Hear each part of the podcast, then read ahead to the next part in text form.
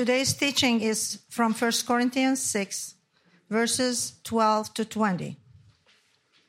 I have the right to do anything, you say, but not everything is beneficial. I have the right to do anything, but I will not be mastered by anything. You say, food for the stomach, and the stomach for food, and God will destroy them both. The body, however, is not meant for sexual immorality, but for the Lord, and the Lord for the body. By his power, God raised the Lord from the dead, and he will raise us also. Do you not know that your bodies are members of Christ himself? Shall I then take the members of Christ and unite them with a prostitute? Never.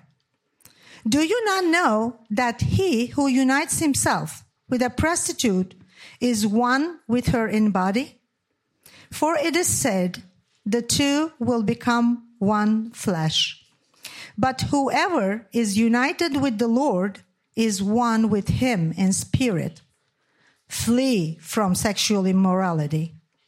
All other sins a person commits are outside the body, but whoever sins sexually sins against their own body.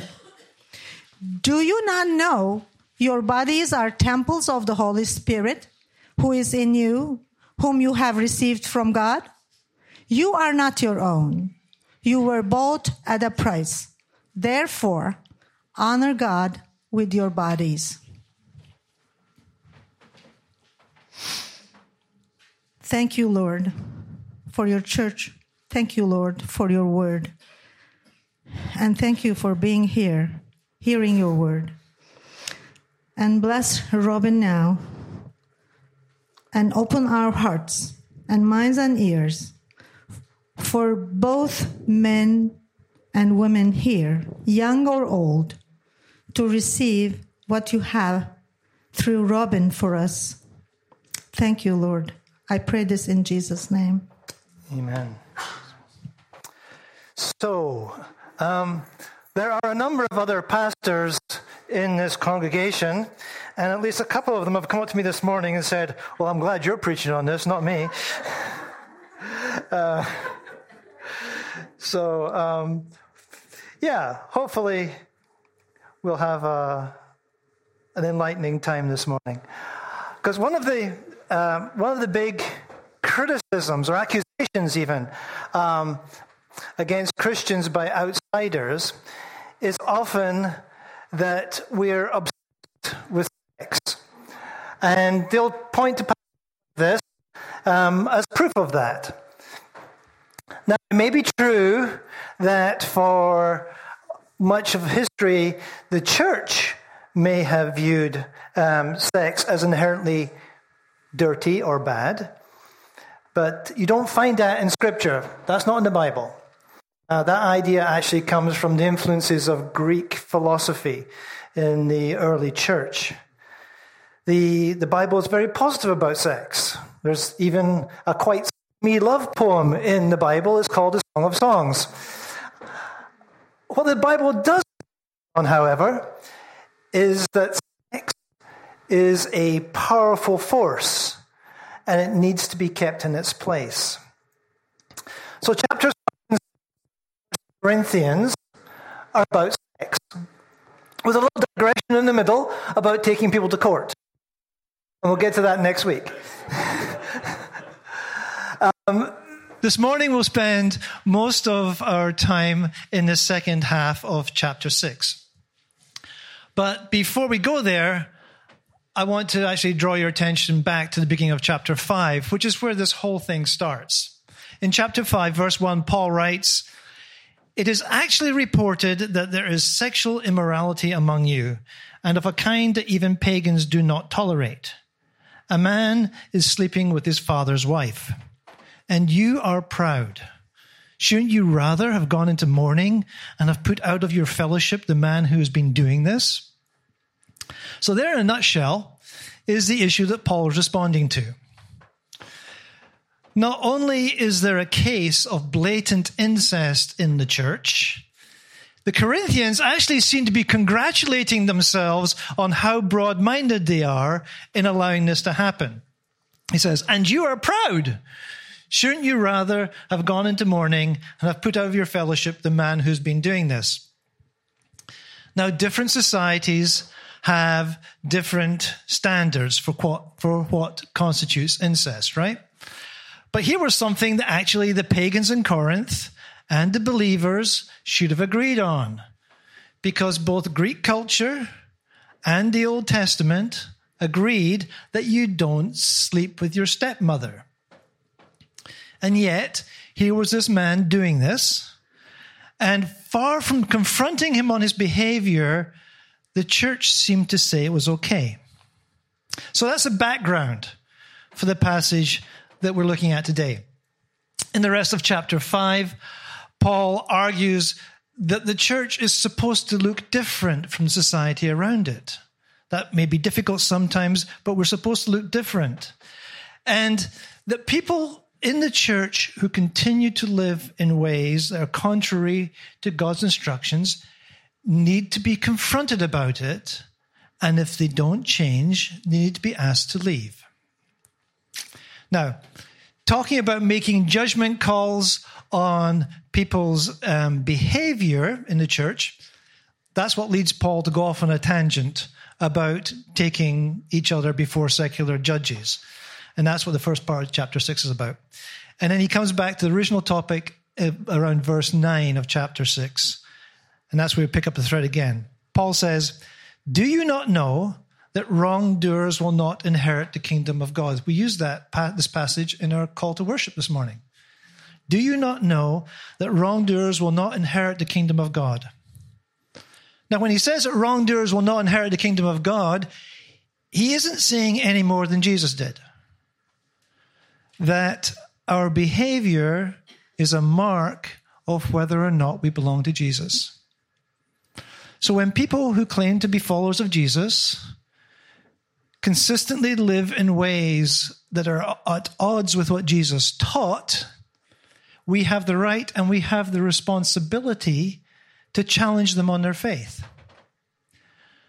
So if I start to behave in ways that are contrary to the teachings of Jesus, you have the responsibility of challenging me or anybody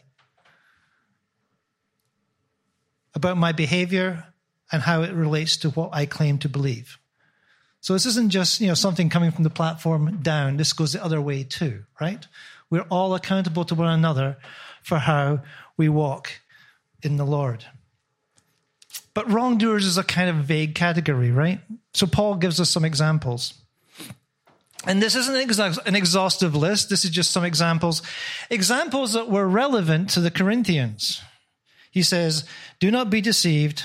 Neither the sexually immoral, nor idolaters, nor adulterers, nor male prostitutes, nor practicing homosexuals, nor thieves, nor the greedy, nor drunkards, nor slanderers, nor swindlers will inherit the kingdom of God.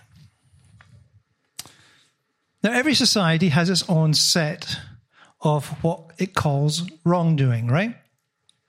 And different cultures rank sins differently. I think we're aware of that. Honor cultures like this part of the world tend to um, uh, tend to rank telling untruths or lying much lower down the scale than Westerners would. Westerners are very, very, very concerned with being accurate and truthful, whereas Easterners are more concerned about honor and saving face and are willing to lie in order to, to see that happen. We can have a whole other discussion about that some other time. Um, but certainly there are different standards for what consider what people consider wrongdoing, right? But it's probably a surprise to most people that right in there with the adulterers and idolaters are also the greedy and the slanderers. Even so, there's a lot of activities in that list that for many of our home countries would be considered quite acceptable. And many of them have to do with sexual relations. In fact, the sexually immoral, adulterers, and slanderers alone keep the entire tabloid magazine industry in business. right? That's what they write about every week. You can read about it in the tabloids. Now remember, Paul is talking to Christians here. In chapter 5, he makes the point that he is not laying down rules for people outside the church. They aren't, we, we shouldn't expect them to live according to the standards of Scripture. In fact, he says at one point, if you want to you know, avoid all people who live, you know, in ways contrary to Scripture, you'd have to leave the world because, you know, that they live by their own standards. But we are called to live by standards that are different. He's saying this kind of behavior is not acceptable for Christians. I remember this is written to Christians in Corinth. So we're talking about a small community of people who are trying to live out their faith in a society that is overwhelmingly opposed to biblical model to the biblical model of life. A society where actually all the things that Paul mentions in that list were common. He talks about those who are sexually immoral. Now, the word, like all the rest in the list, is simply descriptive of someone who does X. So, um, a slanderer is someone who tells lies about other people. A thief is someone who steals. And a pornos, which is the word here, is someone who has sex with someone that they're not married to. And many people in Corinth would have said that was, that was okay. They were mainly men, of course, who would say that because you know women's sexuality was much more controlled. But men could have sex with pretty much anyone they want, they wanted. You know, um, they're including their slaves, both male and female, prostitutes, so long as they didn't have sex with someone else's wife. That's covered by adulterers. So someone who has sex with someone who's married to someone else. Corinthians would have been less approving of that. But apparently, these days, certainly in my home culture, it's much more acceptable. Um, this is a comment from uh, a writer in a newspaper in Canada. He says, Candidate Adam Giambrone dropped out of the mayor's race in Toronto when it came to light that he had done, I'll try and do this in the tone that comes over, in the, they had done something bad. No, he didn't steal from the collection plate. He didn't punch a disabled person. And he didn't, and he didn't force himself on a nun, but he did, have, he did have an affair. Well, I didn't know it was that terrible, really. I've, I've known all kinds of people have done it, done it once or twice myself. It's a guy writing in a newspaper. I actually prefer Giambrone's own statement. He writes, This searing experience has taught me, I hope permanently, that a public career with integrity cannot survive deceit in your private life. There's somebody who actually understands, has some insight into himself. He's right, you know. The idea that someone can cheat on his wife or common law partner whom he knows and not cheat the voters whom he doesn't know is simply naive, in my opinion. You're the same person wherever you go. In American politics, while Newt Gingrich was hounding Bill Clinton for having sex with an intern, he himself was having an affair. And Donald Trump met and pursued Melania at a party which he was attending with his mistress. So at one point, he was cheating on the woman that he was cheating on his wife with. I don't know how you keep track of that.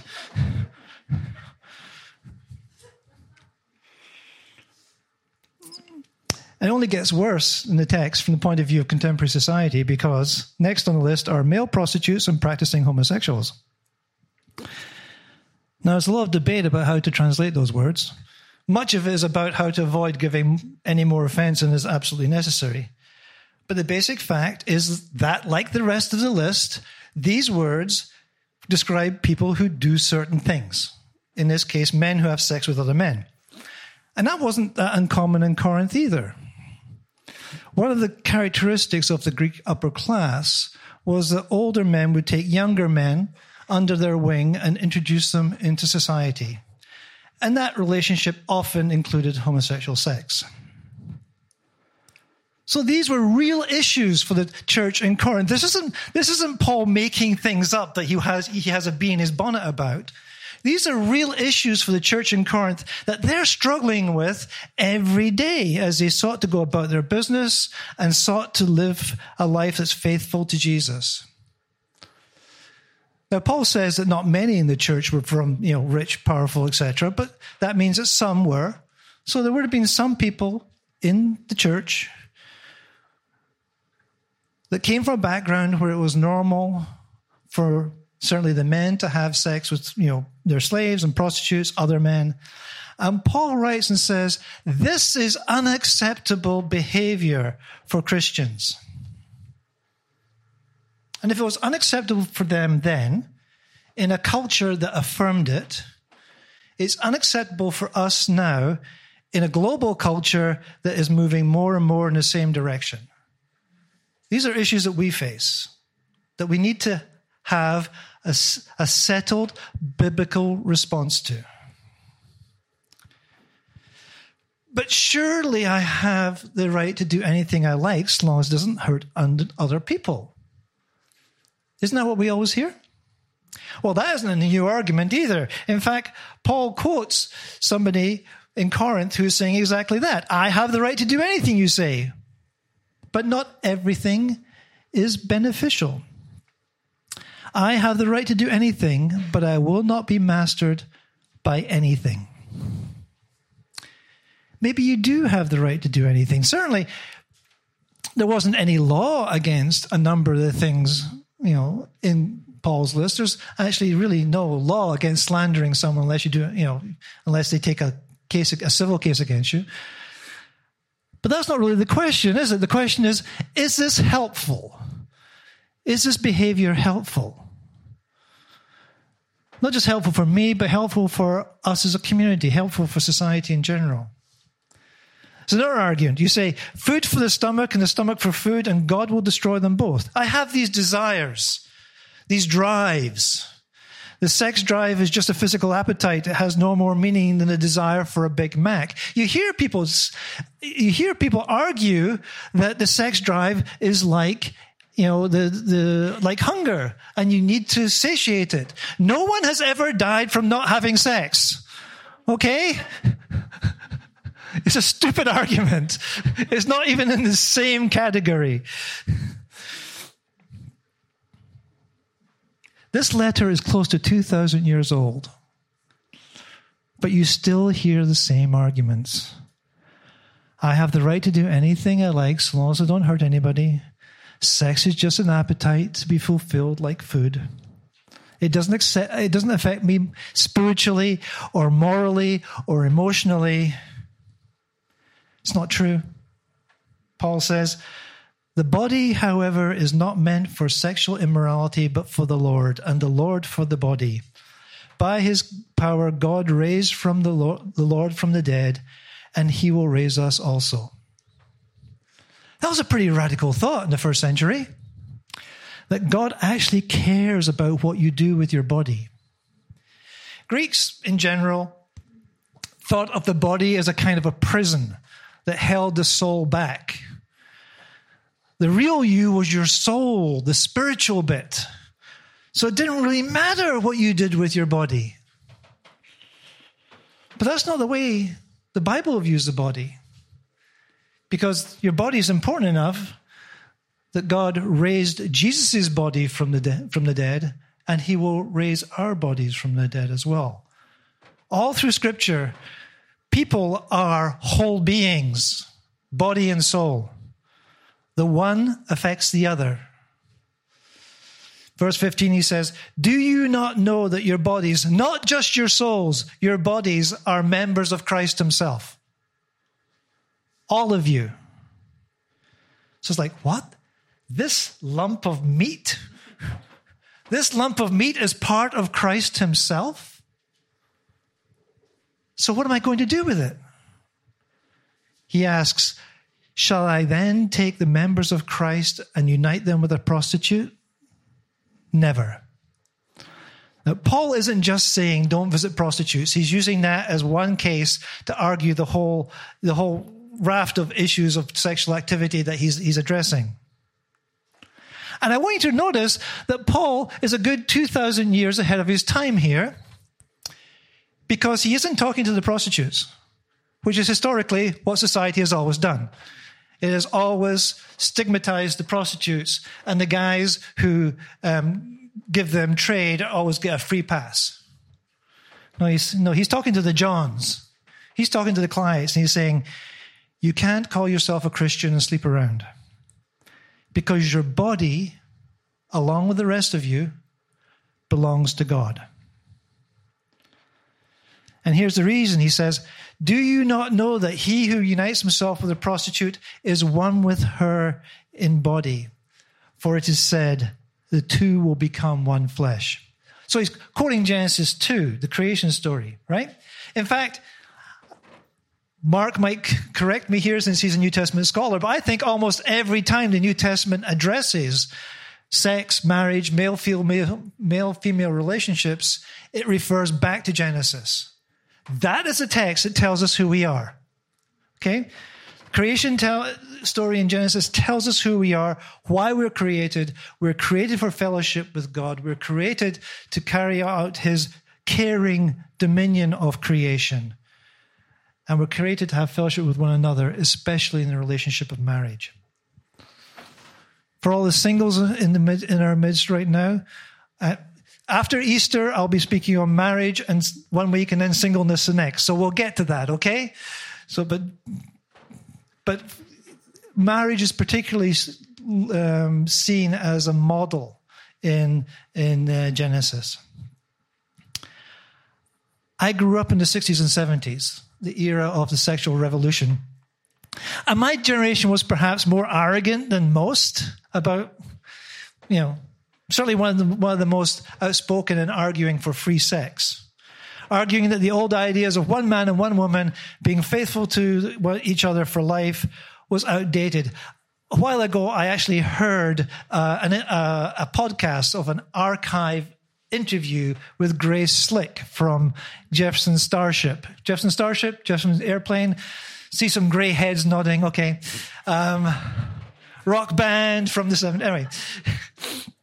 And she was saying that just, just like so arrogantly, like, you know, it was fine when we lived in villages to have these ideas, but now we're around so many other people. We should be free, free to have sex with lots of them. Um, Grace Slick was wrong. The Bible is right. Um, Helen Fisher is an anthropologist who's an expert on this. Her research shows that when people have sex, they, their body releases, their brain releases com- chemicals oxytocin and vasopressin. That's oxytocin, not oxycodone. That's a whole other issue. Um, and listen to this. Listen to this quote. Her research indicates that lust, infatuation, and long term attachment are distinct drives. Sometimes they're even incompatible drives. Lust, for instance, is often celebrated in pop music as just a rough, rougher, friskier version, version of romantic love. But Fisher says that's a mistake. Lust is not love. Lust is a desire for sexual gratification, no more. But it's a dangerous game. Sleeping with someone just for the sake of sex, because your levels of oxytocin and vasopressin will go way up, and you'd better be ready for the consequences. These powerful chemicals produce feelings of attachment, and you can become emotionally involved with someone who's quite inappropriate. Or as a character in a movie once said, Don't you know that when you sleep with someone, your body makes a promise, even if you don't? So God has designed our brains so that we bond deeply with people we have sex with. The media and many of our cultures will tell us that just isn't so. You might even think so yourself, but your brain chemistry knows better. The problem is like any drug, the effect gets less each time you use it. Eventually, people can become incapable of forming lasting relationships because they've broken the mechanism for doing that. So, how do we respond to all of this? How do we live as Christians in a global society that is fast becoming almost as sex soaked as Corinth was? Well, in the middle of this passage, there are some powerful words of grace and hope. Because right after Paul says, neither the sexually immoral, nor idol- idolaters, nor adulterers, nor male prostitutes, nor practicing homosexuals, nor thieves, nor the greedy, nor drunkards, nor slanderers, nor swindlers will inherit the kingdom of God. He says very matter of factly, and that's what some of you were. And that's what some of you were. The good news of Jesus Christ is that no one is locked into any of these descriptions. No one is locked into any of these descriptions. You can be set free from your past. And anytime that we as Christians give the impression that we're inherently better than someone else, we're distorting the gospel. What makes us, any of us, any different is not that we're better but as Paul says here, that we've been washed, we've been sanctified, we've been justified in the name of the Lord Jesus Christ and by the Spirit of our God. That's the only difference right there. And that offer is available to anyone who comes to Jesus and asks him to make them clean. Anyone. It's not a limited time offer. It's not just for a select few. Jesus makes that offer to anyone who will come to him to be changed. There's another word of grace in verse 17. It says, Whoever is united with the Lord is one with him in spirit. You don't have to do this alone. You don't have to do this alone. You don't have to overcome your past sins and your present temptations on your own. Jesus sends his spirit to live in you and to change you from the inside out. He unites himself with you and he walks through life with you. You don't have to do it on your own. And finally, is a word of wisdom from verse 18. It says, Flee from sexual immorality. Our sexual drives are powerful things, and they can overwhelm us. Don't play around with them. Adam Giambrone had to step down as a candidate for mayor because when presented with the opportunity, he didn't flee. Instead, he pursued an affair with a young intern. 1 Corinthians 10:13 is a good text to remember in this context. It says, "No temptation has overcome you except what is common to mankind. And God is faithful. He will not let you be tempted beyond what you can bear. But when you are tempted, he will also provide a way out so you can endure it. There's a door somewhere where you can run away. Use it. That door may be as simple as switching off your computer, getting up and walking out of the room. The Lord has given you a way out. Look for it, use it. Over the years, I used to pastor an inner city church, and um, when any given Sunday morning, about 10, maybe 15% some, more, some mornings of the congregation has spent time in jail. So we had all kinds of interesting people in our congregation. And over the years, I've come across a number of women who, even after they become Christians, felt that their past lifestyle had left them soiled and that if they were ever to get married, they could never walk down the aisle in white. It's a wonderful story about that from Jackie Pullinger. Jackie Pullinger has worked most of her life amongst uh, gang members, drug addicts, and prostitutes in Hong Kong. She tells a story about a very old prostitute who'd been on the street for years, been on drugs for a very long time, and begins to follow Jesus. She's freed from that lifestyle. She meets a man over 70 like herself, and they start to date and get decide to get married. And Jackie describes this 70 year old bride, her body covered in needle marks, coming down the aisle. Sorry. Coming down the aisle in a white dress, pure and ready for her husband, because what Jesus has done in her life. So don't let anybody ever tell you that our sexual sins can't be forgiven and washed away from God, washed away by God. Yes, sex is special. It's a power, it has a power that few other things have. But sexual sins are just as forgivable as any others. And that means we can always go to God and we can ask Him to cleanse us and forgive us. There's going to be an opportunity in a few moments as we uh, worship together for people to come forward for prayer. People come forward for all kinds of things prayer for healing, prayer for friends, prayer for all kinds of stuff. If you would like to have someone pray for you for something that, that my message this morning has touched in your life, then feel free to come forward to meet with some of the people who are up here to pray with you. It'll be confidential. Nobody needs to know what you're what you're coming forward for. But if you if you would like to come forward for prayer, please take that opportunity in the next section of the service. Let's pray together, shall we? Lord Jesus, Lord, we thank you that you have made us fearfully and wonderfully. Part of that fearful, wonderful nature of us is that you have made us sexual beings. And we recognize that's a gift from you. It's a gift that sometimes gets abused or twisted, but it's still a gift from you, Lord, and we thank you for it. And Lord, we ask for your grace to walk away from those things that have been in our lives that have been displeasing to you in this area. And for strength and power from your Holy Spirit to walk forward in holiness of life.